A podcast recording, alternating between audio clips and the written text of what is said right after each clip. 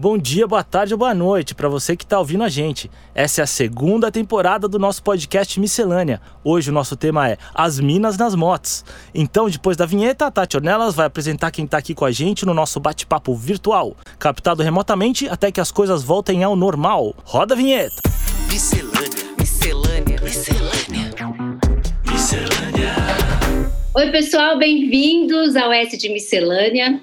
Este é um episódio extremamente especial, porque na primeira temporada teve Moto Lifestyle com os Mino, mas nessa temporada eu consegui montar uma mesa, pasme, Vossa Excelência, as minas na moto. Então, assim, eu consegui reunir umas meninas mais do que especiais para falar um pouco de como que é esse rolê nosso nas motos que eu me incluo nesse clube, graças ao Santo Deus, e eu vou apresentar para vocês quem está com a gente aqui essa noite. Eu queria dar um bem-vindo, uma, uma, assim, uma festa, uma chuva de balões para as, as minhas amigas motociclistas, e nessa mesa hoje a gente tem convidadas especiais que eu vou apresentar para vocês. Bem-vinda, Jana! Eu também tenho nessa mesa, esta noite, a Lu Novelli. Acredita, ela veio falar. Bem-vinda, Lu! Hello, não tem imagem, fica mais fácil. Ah, engraçadinha. Nada como um áudio para salvar a vida das pessoas. Nessa mesa também tem uma super convidada especial, a Renata Meirelles, uma fotógrafa querida. Bem-vinda, Renata. Olá, Tati. Boa noite, pessoal. Tudo bem? E não podia deixar de colocar uma cerejinha em cima do bolo, convidando a Lilian Felício, uma motociclista de responsa, para poder comprar essa mesa essa noite com a gente. Bem-vinda, Lilian. Agora. Olá, olá, Tati. Olá, gente. Tudo bem? É isso aí.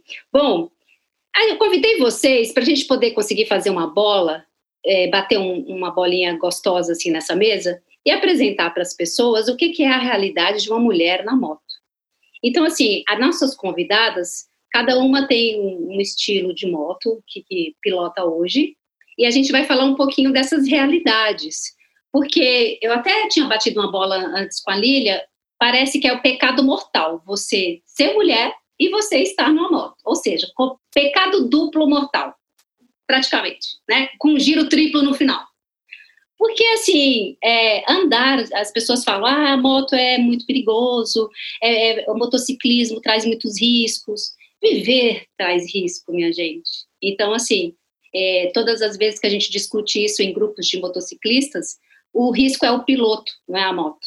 É o jeito de pilotar que faz toda a diferença na vida né, de quem está guiando uma moto.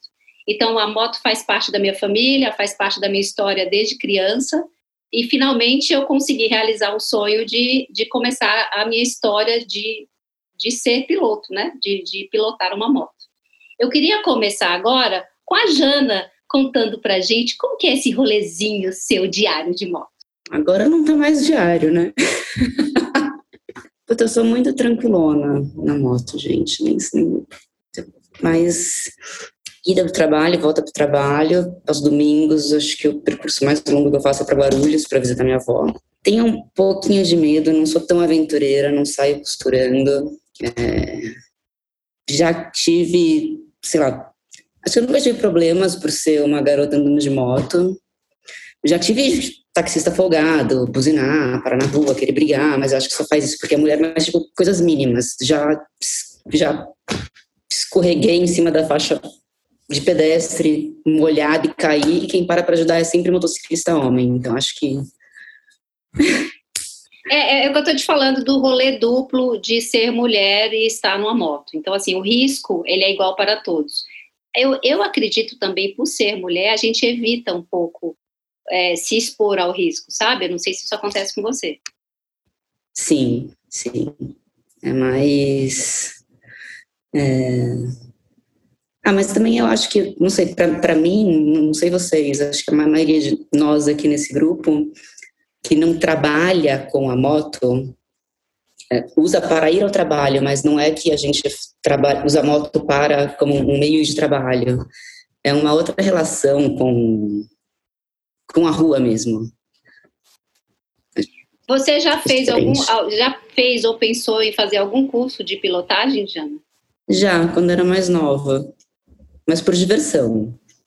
É, não, porque assim, eu digo agora que assim, você, você tem uma moto, e aí é óbvio, você sabe as regras de trânsito, beleza? Você é uma pessoa habilitada, mas tem, existem alguns cursos que, que dão um pouco além da pilotagem para você. Você já pensou em fazer algum tipo de plus assim? Uh, não, não. Já pensei uma época em fazer curso de pilotagem, porque eu queria pilotar numa pista de corrida. Ah, mas a pessoa foi longe. Não, imagina, super low profile. Tudo certo. Agora, Lu, conta pra gente como é que é esse rolezinho aí. A Lu é uma parceira aqui do áudio e que eu descobri por fontes secretíssimas que ela também é do rolê da moto.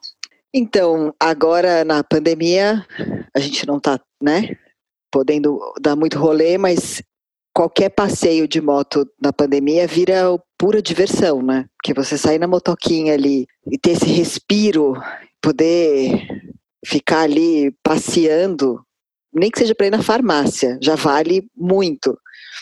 Mas eu antes a gente estava na Cabaré e lá é Brooklyn e eu moro na Lapa. Então eu pegava a marginal todo dia para ir e vir. É, então ali eu desenvolvi bem essa esse swing ali na moto, porque você tem que andar no corredor e se você não andar direito ou não andar rápido, os caras passam por cima de você e tiram fina. E é uma quantidade de homem versus mulher ali fenomenal. É, você conta em uma mão quantas mulheres você encontra na marginal em horário de pico. E foi uma puta experiência, assim, mas não, não trocava minha motoca por nada, de jeito nenhum. Teve um período que eu fiquei de carro indo para lá e voltando, e 40 minutos, trânsito, tudo para, e as pessoas nervosas, e na motoca você senta na motoquinha ali e vai, e não para, né? Você não põe o pé no chão, você só vai. Essa sensação de liberdade que a, que a moto traz, ela é impagável. E eu acho que todo mundo que pilota uma moto nesse período que a gente está, parece que é um momento único de você é tipo você se conectar com o vento, sabe? Nesse momento, dá aquele ar que a esperança de volta que uma hora vai voltar as coisas. É, eu tive bastante dificuldade de pilotar na marginal é, em função da agressividade, porque você tem que manter uma velocidade mais alta nos lugares que você tem que, que manter e eu sinto que os carros não se preocupam nem um pouco né, com a segurança de um motociclista. Afinal de contas, qualquer acidente é seu corpo diretamente ali em choque, né, em qualquer acidente que você se envolva. É, eu achei muito agressivo a, a, a relação de motoristas versus moto, fora os próprios motoboys, eles são extremamente agressivos, eles, eles vêm a muito a milhão, e eu fiquei um pouco assustada a primeira vez que eu encarei a marginal. Eu não sei como foi com você. É, eu vou te falar que, para mim, era muito mais tenso por conta dos motoboys do que os carros. Os carros, eles têm uma noção de que aquela faixa é o corredor e que as motos vão andar ali. Então eles sabem que para eles saírem de lá ou entrarem naquela, para transitarem ali, eles vão ter que esperar todas as motos passarem. Agora, os motoboys, eles, eles não têm, eles não estão, assim, de 10, 9 não tem paciência, um é educado.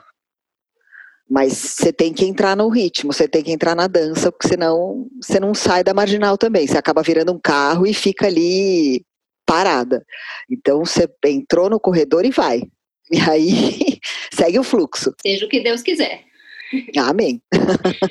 É isso aí. Renata, conta um pouquinho pra gente desse rolezinho de Renata motociclista no Rio de Janeiro, porque a Renata ainda tem um agravante. A gente tem um, um trânsito caótico em São Paulo, mas a Renata está no Rio, também tem seus, seus pormenores. Divide aí com a gente, Rê. Então, é, eu sempre estive, né? A minha relação com moto é desde sempre. É, na sempre andei com meu tio, com meu pai, a moto sempre foi uma coisa muito presente na minha vida. Aí casei, não foi diferente, claro que meu marido também é fã de moto, quase sempre, uma boa parte do tempo esteve com moto, e por muitas vezes eu pilotei em locais menos é, fora da cidade, em alguns momentos assim, em algumas estradas mais tranquilas, mais abandonadas, cheguei a pilotar algumas vezes é, a moto dele, e até que eu falei, não, peraí, vamos resolver essa questão. Tirei a carteira e já tem uns cinco anos quase eu tenho, e ainda estava meio de stand-by e tudo mais, aí depois de um episódio é, que eu tive, que eu vivenciei no final de 2019, aí eu peguei para falar, tive que repaginar algumas coisas na minha vida, entre elas eu falei, não, eu quero andar de moto, não vou morrer sem andar de moto, andar eu mesma pilotando e enfim. É, e aí eu, isso, isso me aconteceu no final de 2019, fevereiro de 2020 eu estava com a minha moto. Aí comecei a andar, foi bem legal, super tenso. Eu já foi assim, foi uma experiência bem diferente porque eu já saí, né? Fui comprar a moto e eu vim pilotando, né? Eu, eu falei, e agora quem volta com a moto? Eu, meu marido. Foi eu, eu meu marido. Eu. Aí não, você vai tal, bora lá. E aí ele veio meio que me protegendo de carro atrás e e eu vim sozinha. Então ali eu falei, gente, tipo, quero muito, sabe, dentro da cidade, aquela coisa toda. E aí foi uma crescente. Um mês depois chega a pandemia, as coisas desandam, a cidade para, e eu falei: peraí, passar daquele primeiro horror de podemos sair, não podemos, a gente sai, o que está esperando a gente ali fora? A própria angústia de ficar tão preso dentro de casa, aí a gente começou a andar de moto. Vamos andar dar uma volta de moto? Não é para ir para lugar nenhum, não é para passear de, ah, vamos daqui para um lugar. A gente simplesmente dava uma volta na cidade e voltava para casa, mas tinha essa sensação do respirar, como a Lu falou. É, ir na padaria é um evento aqui, pô, vamos, vamos, bora lá. Pô, ninguém quer um picolé aí não, ninguém precisa de nada na rua não, né? Aquela coisa meio assim para realmente criar demanda. E aí eu acabei desenvolvendo aquelas coisas de, de que num fluxo normal da cidade eu teria mais dificuldade, que seria relativo a, ao andamento mesmo, a questão do equilíbrio, de você conseguir ter coragem de passar em corredor e desses caras malucos que vem frenético para entregar, então os caras estão sempre correndo contra o relógio e aí pressionam a gente. É, então eu tive a oportunidade de desenvolver essa habilidade sem essa pressão toda. Resultado, de repente me vi, né, Falei, na primeira vez que fui passar num corredor, falei, não tenho coragem. Quando eu vi, eu tava lá. Aí comecei a medir, falei, não, peraí, corredor largo eu passo. Hoje tá um estreitinho, eu tô passando, não bota pé no chão e corta daqui, corta dali. Eu, fico, eu brinco que parece um calango, assim, sabe? Aquela coisa meio serpenteando, passando para lá e para cá. Adoro, adoro. Moto é mega paixão aqui em casa. É, pelo perfil da minha moto, que normalmente eu ando, não é propriamente um problema de segurança aqui no Rio.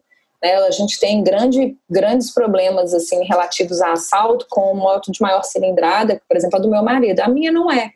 Mas, por exemplo, os momentos que eu mais sinto isso é quando a gente pega estrada, porque eu pego estrada com a minha scooter pego estrada com ela e ele vai na moto dele gigantesca e a gente está junto, porque não importa a cilindrada, importa é o rolê, que é muito maneiro.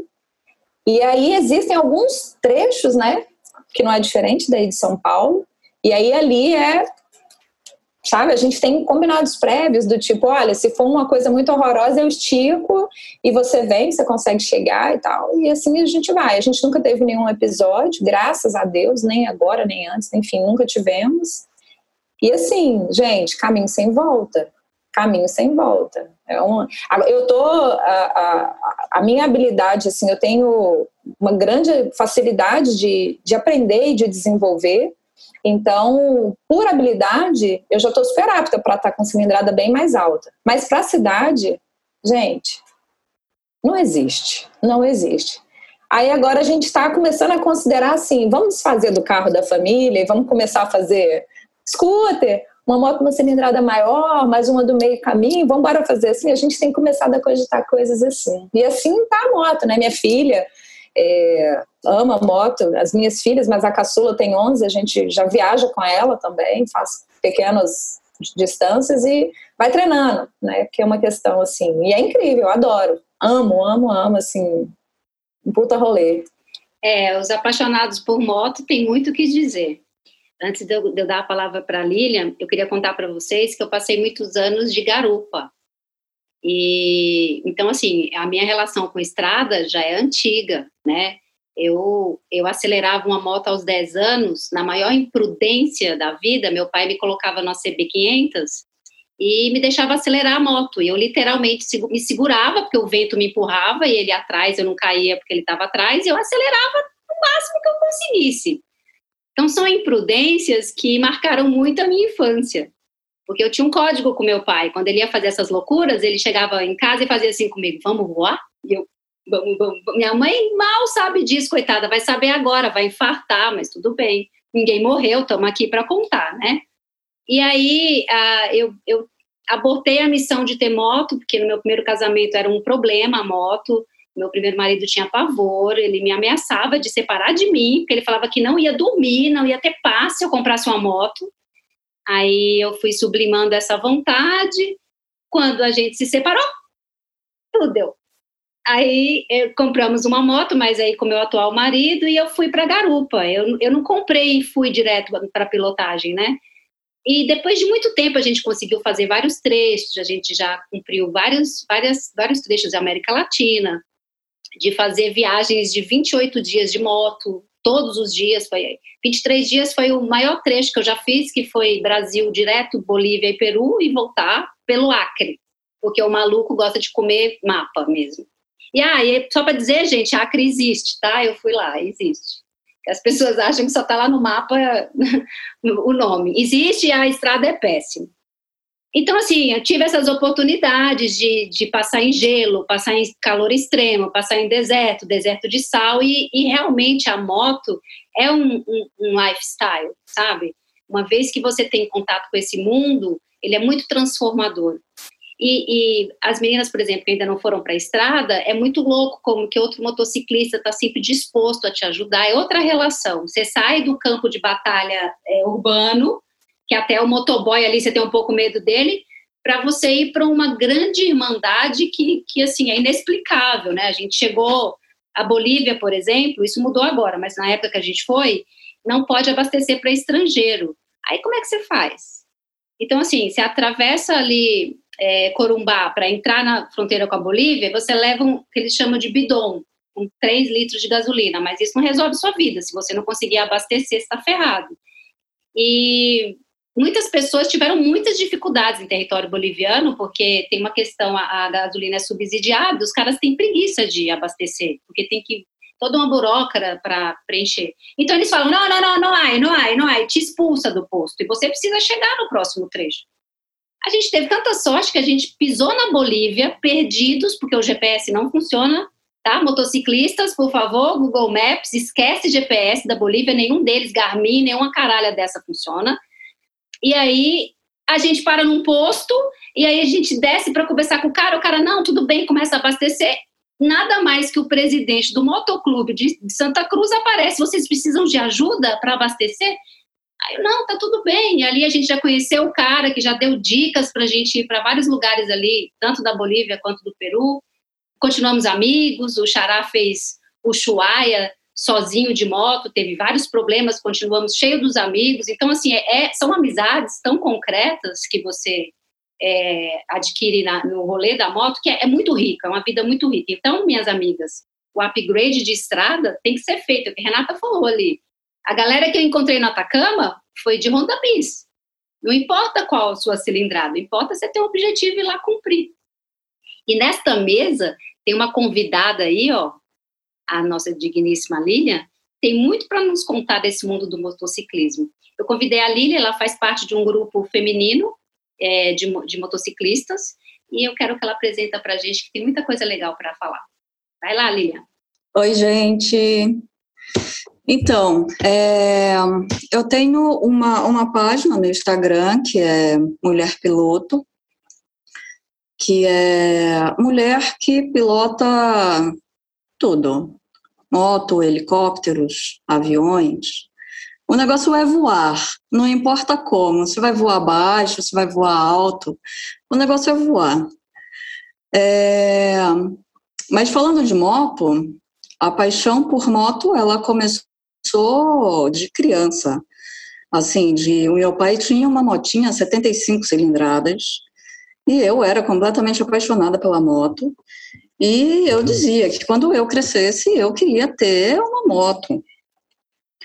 Mas o problema é que eu não cresci assim, sabe? Eu tenho 1,55 de altura, né? Peso 55 quilos.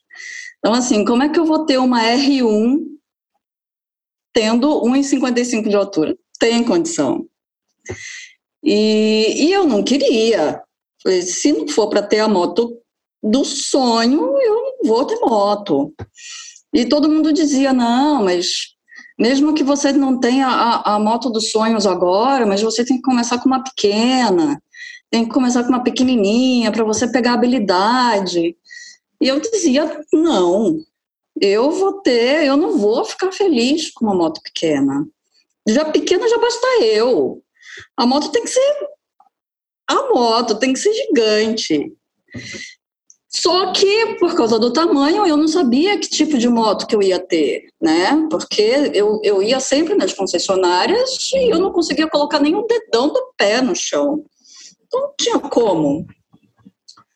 Aí, um belo dia no trânsito, eu, dentro do carro, com, com o vidro meio aberto, ouvi aquele escapamento, né? Roncando, vindo no corredor. Eu falei, caraca, que moto é essa? Olhei no retrovisor, um farolzão vindo, aí ela passou por mim, aquele pneu largo, gigantesco. Eu falei, é essa, é essa que eu quero. Mas como é que descobri que moto que era aquela? Eu nunca tinha visto. Aí o semáforo abriu, fui atrás do cara, fui cortando, fui atrás do cara para descobrir que moto era aquela. E a moto era gigante, lógico, né? Fiquei assim alguns anos nesse sonho de ter essa moto. E que moto Mas... que era, Lilia? Pelo amor de Deus, tô tensa. Eu, era uma Harley, uma V-Rod. Ela é 1.250 cilindradas.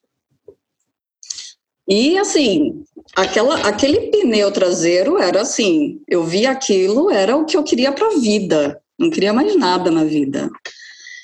Mas acontece que, né, eu tenho mãe e a minha mãe, ela falava sempre não, não vai ter moto, não vai ter moto.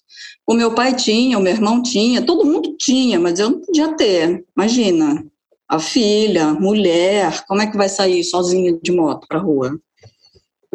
Mas aí chegou um belo momento que eu falei: não, é esse ano, e desse ano vai passar e eu vou ter. E tive.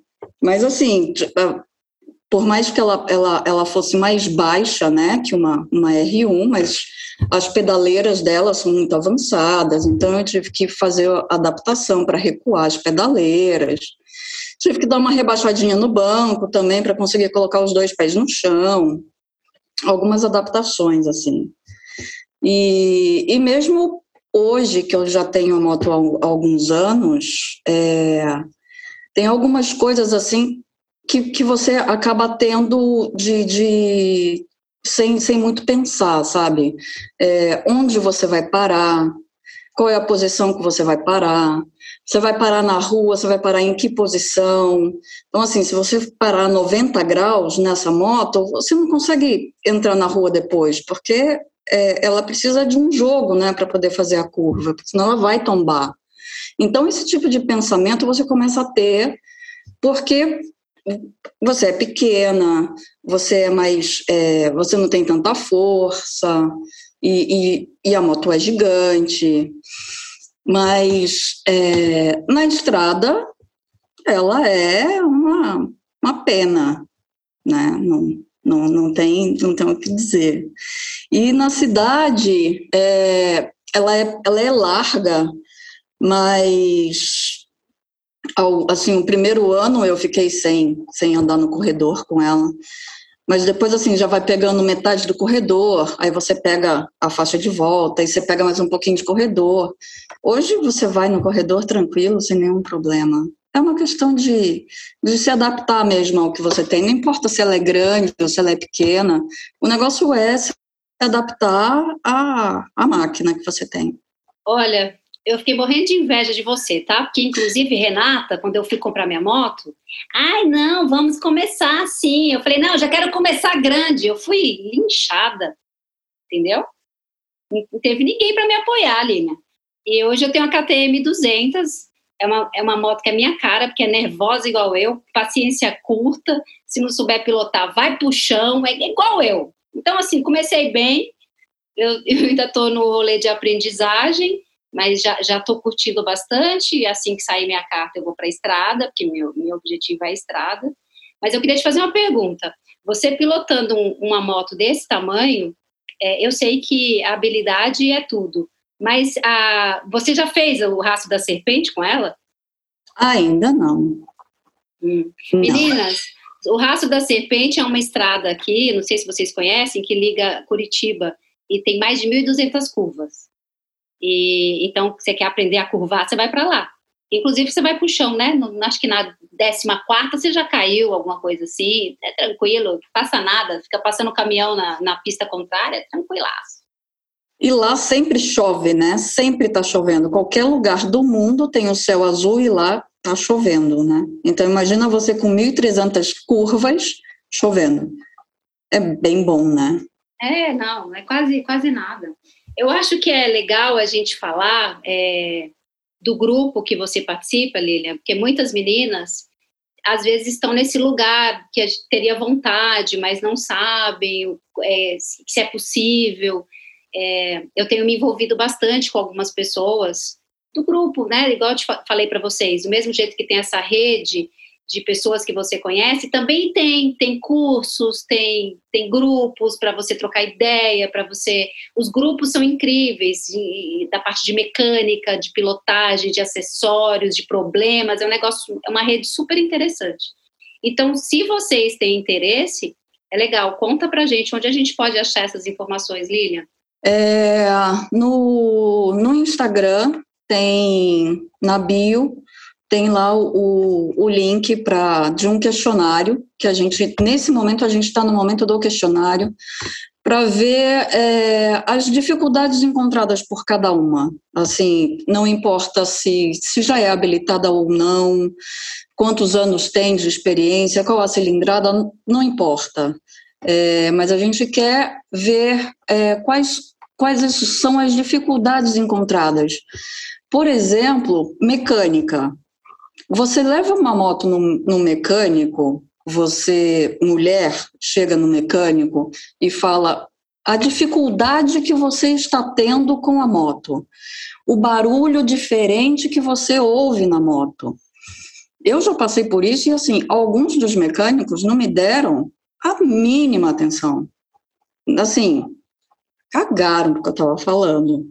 Eles olharam para mim e falavam: não, mas isso é isso daqui, isso aqui, isso aqui. E assim, é, você tem a moto, você conhece a sua moto, você sabe o que ela tem de diferente, o que está acontecendo de diferente. Então, a, o, essa parte de mecânica é, é um problema. Se você até você encontrar um mecânico que escute você, que não veja você como ah, lá vem aquela mulher de novo, é, é, é complicado. É, acessórios também é bem complicado. Você acaba usando acessórios, você acaba tendo capacetes. O, o, capacete que você anda na cidade não é o mesmo capacete que você vai pegar uma estrada. Então, assim, e quem vai falar isso para você? Onde você encontra essa informação? Qual é o capacete ideal para velocidade? Isso você não consegue encontrar de uma forma simples. E é esse tipo de coisa que nós estamos fazendo, vendo e encontrando essas dificuldades das pessoas, de todas as mulheres, é, e eu, junto com o canal do Ruba, a gente vai fazer, vai fazer esse, o, o compilamento de todas essas informações e vamos fazer vídeos com todas essas questões, com todas as dúvidas e com os relatos de todas elas, para a gente fazer com que a vida inicial e a vida de quem já, já está no motociclismo seja um pouco mais fácil, mais tranquilo, que tenha um canal onde você possa encontrar as coisas, as informações. Muito legal, muito legal. Então a gente vai ficar ligada aí, porque isso muito me interessa também esse assunto. Bom, meninas, chegamos ao final do nosso podcast. E eu queria agora que vocês, vou passar uma por uma agora, falasse para o nosso ouvinte, quem está nos ouvindo aí, o que, que a moto é para você em uma palavra. Para mim, desafio. Renata? Liberdade. Boa. Jana? Praticidade. Também. Lu? Vocês sacanearam aí, né? Porque primeiro eu pensei em liberdade, depois não tem liberdade, vamos em praticidade. E aí, né, fica difícil. Mas eu acho que, eu acho que tem uma aventura. É aventura. Boa. E Lilian, o que, que você diz pra gente? Voar. Ah, é essa, voar. Essa, se não fosse piloto, eu não sei o que, que ela seria. Não Bom, sei gente, também. Vamos todos voar juntos. Obrigada pela participação de vocês. E a gente se encontra em outro episódio por aí. Valeu, galera. Até!